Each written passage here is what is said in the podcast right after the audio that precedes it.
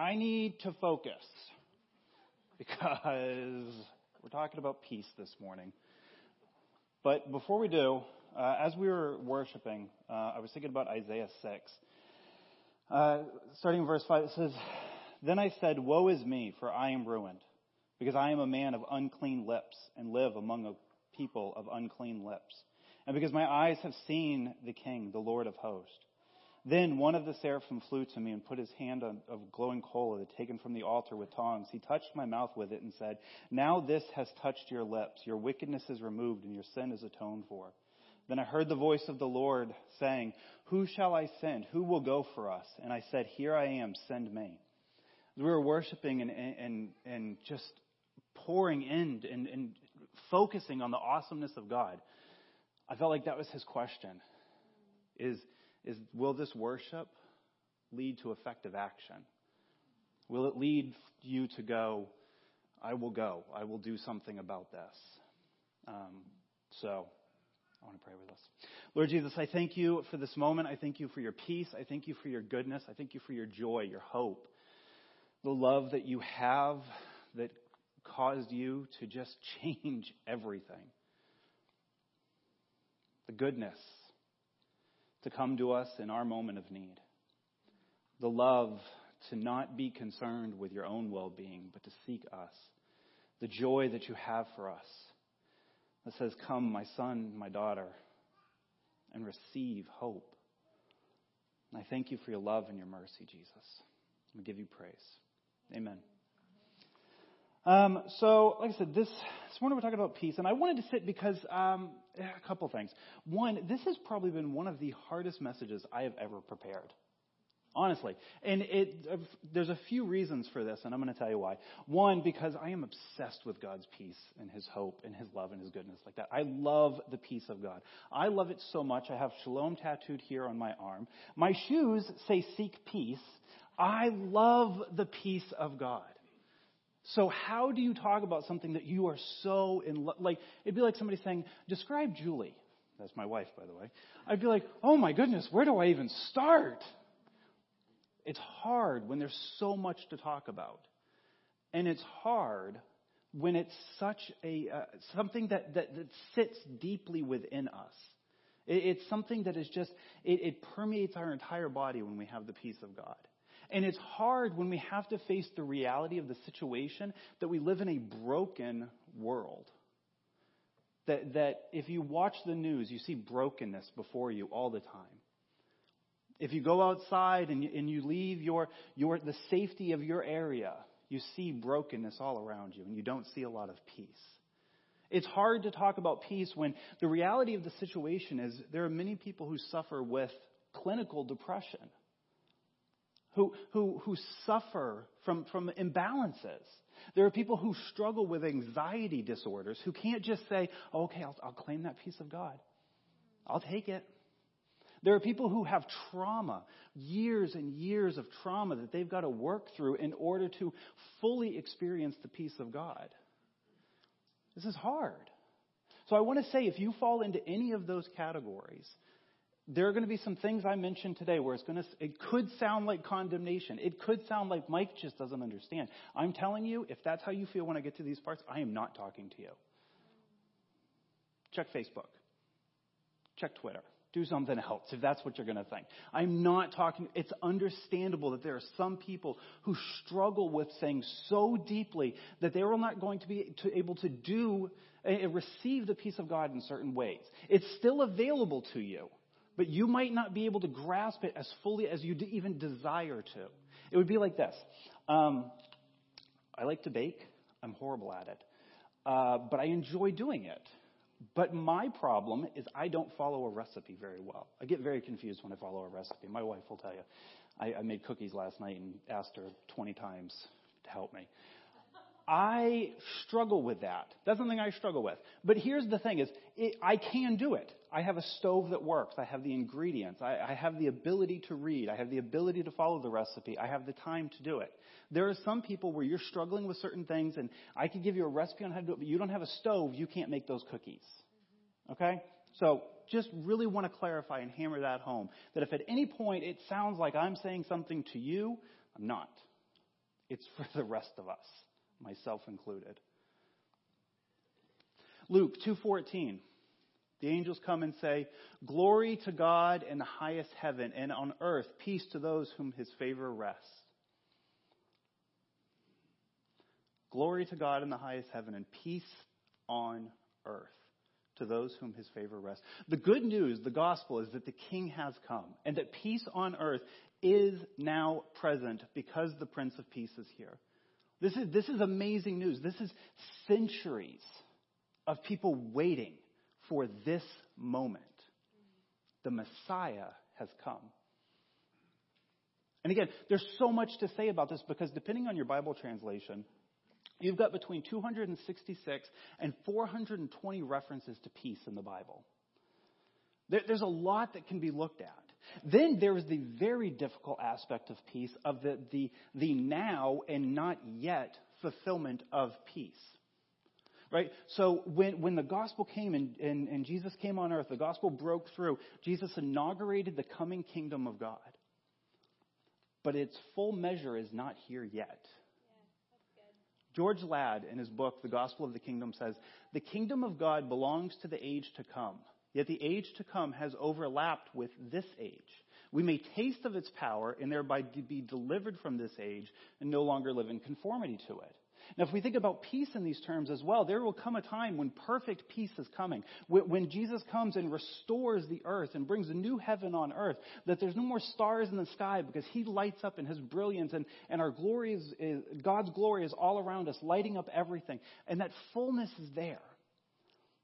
That's what we're looking forward to. We're looking forward to Revelation twenty-one.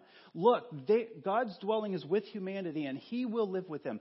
They will be his people, and God himself will be with them and be their God. He will wipe away every tear from their eye.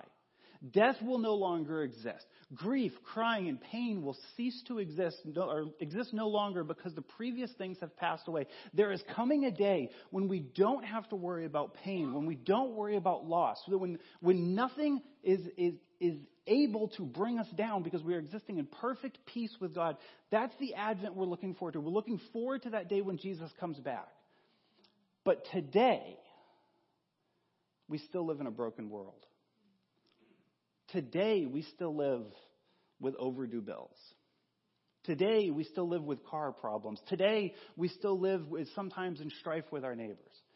But the beautiful thing is, we have access to the peace that will come in full measure today. We can taste it. We can feel it. We have a promise of it. It's available to us. But what is peace? Well, in the Old Testament, it's shalom, usually. And it's more than just, um, like, it, it's not just like peace, like the absence of striving, right? But it's, it's peace, harmony, wholeness, completeness, prosperity, welfare, tranquility. In the New Testament, a lot of times it's used, and it means like security and safety and prosperity and intense happiness. It, it's the idea that it's not this abstract thing. It's an internal wellness that sits inside of us. And that's one of the things I struggled with so much with this week with this message is, uh, I was joking, well, not joking, but I told a couple people, I rewrote half this message last night. Like, I'm looking through it, and I'm like, I just, I can't get it all. This whole week, I've been struggling with not a lot of peace. Will and I were joking last week about grace. If you're going to talk about grace, get ready. Because God's going to, like, let's make sure you understand this. If you're going to talk about it, you're going to need to understand it thoroughly. So I've been wrestling all week, and, and, and, and I get it in measures, and then I feel like it goes away. And what I what I was coming to realize is I've got to keep returning to the source of my peace. I've got to keep turning back to Jesus and going, I need it right now, Jesus. I need your peace right now. Because when the angels came to make the announcement that the Messiah had come, they were coming to announce that complete wellness and wholeness is available to God's people. It is available. So while we're waiting for the external to come, we embrace the internal that exists now. There is peace with God because of Christ, our Prince of Peace. He brought it. He gives it. He sustains it. Philippians four seven says, "And the peace of God, which surpasses all understanding, will guard your hearts and minds in Christ Jesus." We have peace as God's people. The world's crazy. We know this. Newsflash, you're crazy. You know, a friend of mine once said, you know, we complain about society a lot, but we are society. And I'm like, you know what? I don't like your attitude. There's craziness around us all the time. But what does Jesus say? Jesus does not promise an easy life. Instead, Jesus makes it clear, in this world, you will have trouble. But peace I leave with you. My peace I give to you. And I do not give it as the world gives. Do not let your hearts be troubled and do not be afraid. We have peace. You have access to peace. It is yours. Now here's where, remember, I spent all that time clarifying in the beginning. I'm not talking to you. Maybe, if you don't have the peace of God, it's because you're struggling to take hold of that which Christ Jesus has taken hold of for you. We, we, we look to God and we blame God real easy sometimes when the problem is, is we're not the ones grabbing what he's already said you can have. If I tell Walt, hey, I call Walt, I'm like, hey, I got one thousand dollars sitting here for you. All you got to do is come over and get it. If Walt never comes and gets that money, is that my fault? Not him. I told him you can have it.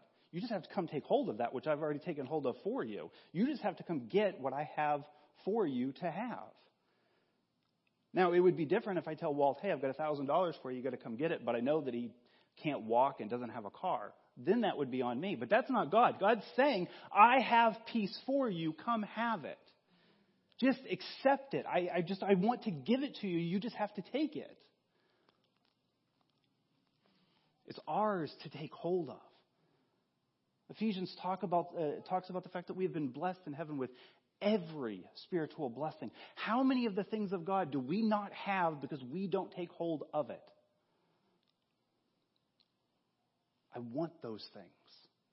I want us to, to covet those things, to desire those things, to be willing to throw everything else aside, to say, no, I will take hold of the peace of God because he has it for me. I will take hold of the joy of God because he has it for me. I will seek these things. I will take these things. I will guard them. I will hold them.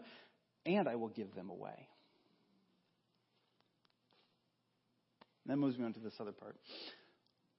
Because of that, because of the fact that we can have it and that it is ours, we are called to be peacemakers. Jesus says in Matthew five nine that blessed are the peacemakers because they will be called children of God. Now, I like the way it reads in a French translation. It says that uh, blessed are those who uh, are the les adolescents de paix. Sorry, my French is horrible now. Right? Here's what that means. Blessed are the artisans of peace, those who craft it. Those who, who work towards it. Right? Blessed are those who, who work towards peace, who are able to craft it in difficult situations. Who, who when the world is causing chaos, when, when things are flipped around, when, it, when a tornado comes through, when everything's just upside down in your life, Jesus says, blessed are those who craft peace in those situations. Why would he say that unless that's something that's actually attainable? Why would he say that unless that's something we can actually do? I could go on to a big discussion about the Beatitudes. I have at times. I love to talk about the Beatitudes. I hold a very aggressive stance on the Beatitudes. I will explain that. Not right now, but Jeff, we will we will talk. I'll be here after service. We get together, we'll have a little study. But Jesus says it because that is something we can be. Is makers of peace. So that, that when the outside world looks at us, the so-called followers of Christ, they should see us as artisans of peace, crafters of it, those who can distribute it in difficult situations. In order for peace to exist on this side of, of, of the age to come, there has to be chaos and darkness. For light to exist on this side of eternity, we have to have darkness. That's then, then we're the ones who go into that darkness and bring the peace and the light. That's our job. So, like, sometimes we look around and we're like, I don't understand why everything is so bad around me. Maybe, again, just a maybe, God's saying, because I want you as an as an agent of peace to be in that difficult situation. And if we could get that perspective, which is hard, I spent a lot of time this week fighting against that. But at the end, what am I going to do? Like, Jesus, no thanks. I'll take all the other stuff you have for me. I just don't want to do the hard stuff. I, I'll take all the blessings, Jesus. Just don't put me somewhere where I actually have to shine for you when really I want to yell at somebody. In order to be the agents of peace, we have to be in chaos.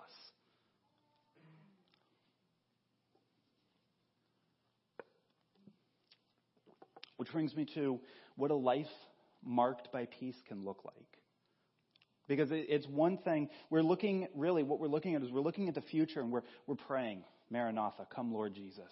Jesus, please come. I need you today. I want you to come back. Jesus, I, I have to have you today. Will you please return? And then we're also looking at the past and we're seeing what's it actually looked like for somebody to be like that. And then we're going to look, we're looking at our present and saying, how do I be like that? So I want us to look at the story of Joseph. Uh, in the Old Testament, in Genesis, if you're not familiar, Joseph is an Old Testament, uh, he's not quite a patriarch. I don't know, Steve, would you call Joseph a patriarch? I don't know. I think he's like right at that cuff. Ish. Ish. Patriarch-ish. You know, it's like a junior patriarch.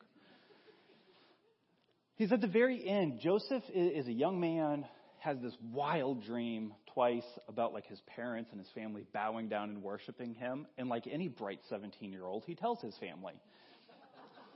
His brothers, eleven of them, well, there's ten at the time, not surprisingly, throw him in a well and sell him into slavery. Because that's how you deal with little brothers. I've got four of them. I understand. If one of my little brothers came to me with a dream like that, I'd be like, oh, I had a dream too. So anyway, Joseph goes into slavery, right? And that's where we're going to pick up here. But, but before we do, in Isaiah twenty-six three, God says through Isaiah, you will keep him in perfect peace whose mind is stayed on you because he trusts in you. The way that works in Hebrew, which I love, is blessed is the, uh, you will keep him in perfect shalom, shalom. Perfect, perfect, peace, peace. Because their mind is stayed on you. So we're going to look at Joseph kind of briefly here. So the first thing is, is that a life that is at peace with God and is marked by the peace of God, or has, sorry, let me rephrase that. A life that is at peace with God and has the peace of God is marked by faithfulness. I want to look at uh, Genesis chapter thirty-eight, verses eight and nine. It says, but he, Joseph, refused and said to his master's wife, behold, because of me, my master has no concern about anything in the house. He has put everything that he has under my charge. He is not greater in this house than I am, nor has he kept anything back from me except you, because you are his wife. How then could I do this great wickedness and sin against God? If you have little ones, this is where you want to cover their ears. What Joseph was talking about is his master's wife kept saying, sleep with me, sleep with me. And he was like, no, I, I can't do that. Like, no, why? Because he's marked by peace with God. So he's marked by faithfulness. Joseph was put in charge of Potiphar's house as a slave, and he was faithful. Joseph was then put in charge of the prison, and he was faithful. Finally, Joseph was put in charge of all of Egypt, and he was faithful.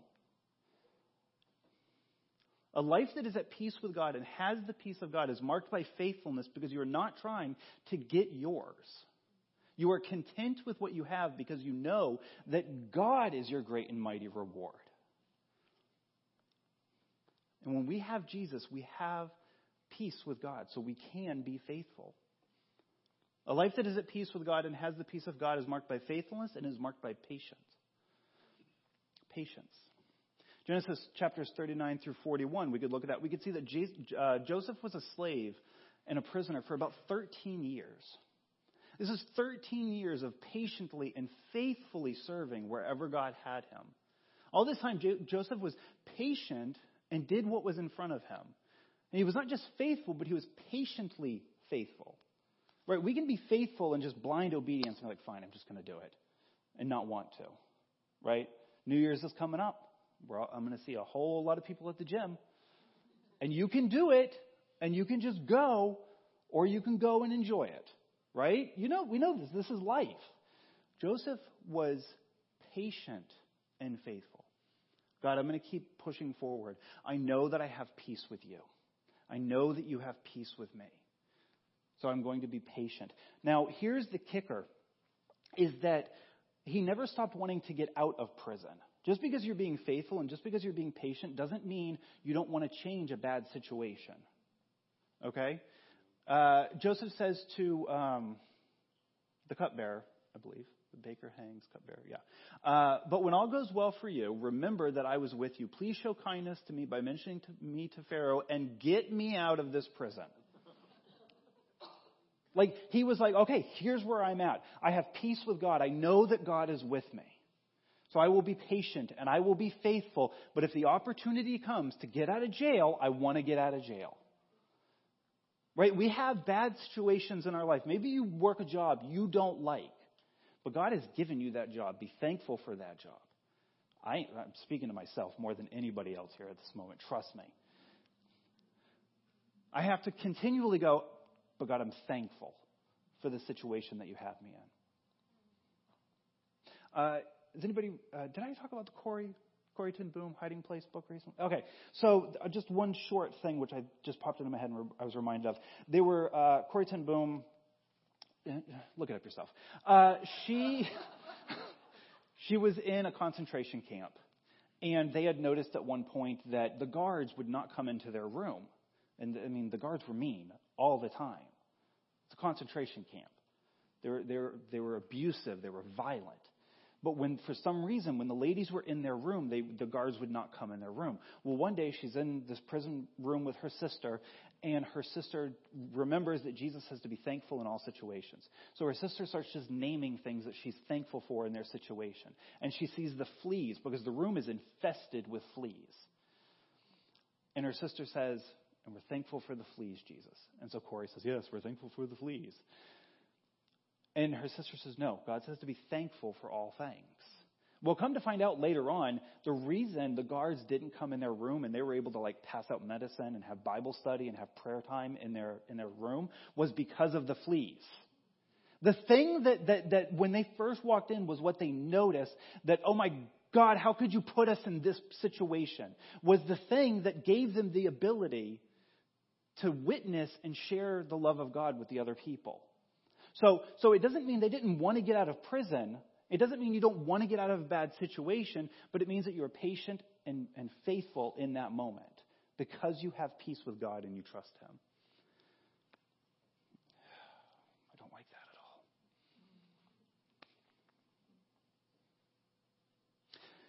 So a life that is at peace with God and has the peace of God is marked by faithfulness. It is marked by patience, and it is marked by generosity. Genesis forty-five eleven, Joseph says, there I will provide for you, because there are yet five years of famine to come, so that you and your household and all that you have do not come to poverty. Joseph knew that all he had and all that he had been through was because God's hand was on him, because he had peace with God, and not because God was absent from the situation. As God's people, we are called to be generous with our time, talent, and resources because we are a people marked by peace. A life that is at peace with God and has the peace of God is marked by faithfulness, it is marked by patience, it is marked by generosity, and it's marked by forgiveness. Genesis fifty, verses nineteen through twenty-one, Joseph says, am I in the place of God? You planned evil against me. God planned it for good to bring about the present result, the survival of many people. Therefore, don't be afraid. I will take care of you and your little ones. After all that he had been through, Joseph chose to forgive because he was at peace with God, and because he had the peace of God. He could forgive others because he knew he was in right relationship with God. Faithfulness, patience, generosity, and forgiveness. I believe these are some strong markers of a life at peace with God. And again, they're not condemnation. Because the, I, as I write them, as I preach them, I go, that one stings, Jesus. And he goes, good. That means you're paying attention. So the question is, is, is do we have this peace with God, and how do we get this peace with God? Well, it's simple. How do we get a peace with God that, that's with us in captivity, in prison, and when in charge? We have it because of Jesus. Jesus is our Prince of Peace. We, we look back to the one who came as a small baby, who was born in a manger, who, who grew in favor and wisdom with men, who, who lived a sinless life and then died on a cross and rose again three days later to save our souls, just as we sang. That is why we have peace. We have peace because the Prince of Peace came and brought it and gave it to us. And we look forward to his ultimate peace, and we live in the world that we are now as agents of that peace. But there is a difference between true peace and false peace. And I'm going to end here, relatively.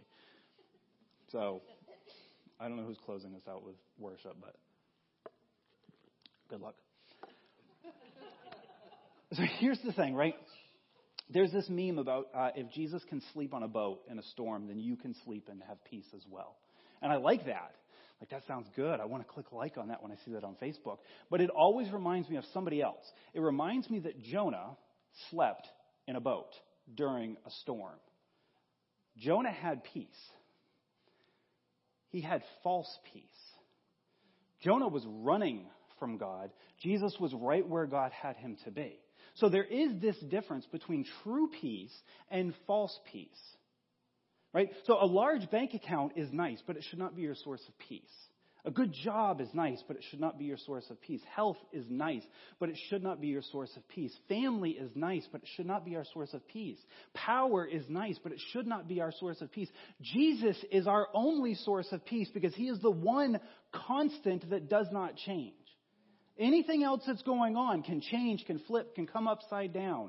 We could lose it all. I, we, my family has lost it many times. I know many of you have lost it many times. Everything you think you've got, all of a sudden, one thing happens. Job lays you off, and now everything's gone. Somebody you love dearly has now passed. If that's where we put our peace, is in anything that the world has to offer, it will fail you. Because it's false. So this week, I, I, as we go about our week, as we go about our days, I want us to ask, do we have the peace that surpasses all understanding? When everything's falling off around us, do we have that true source of peace?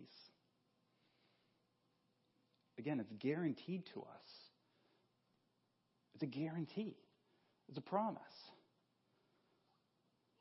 Like, when you buy something with a guarantee, you, like, feel a little bit more confident.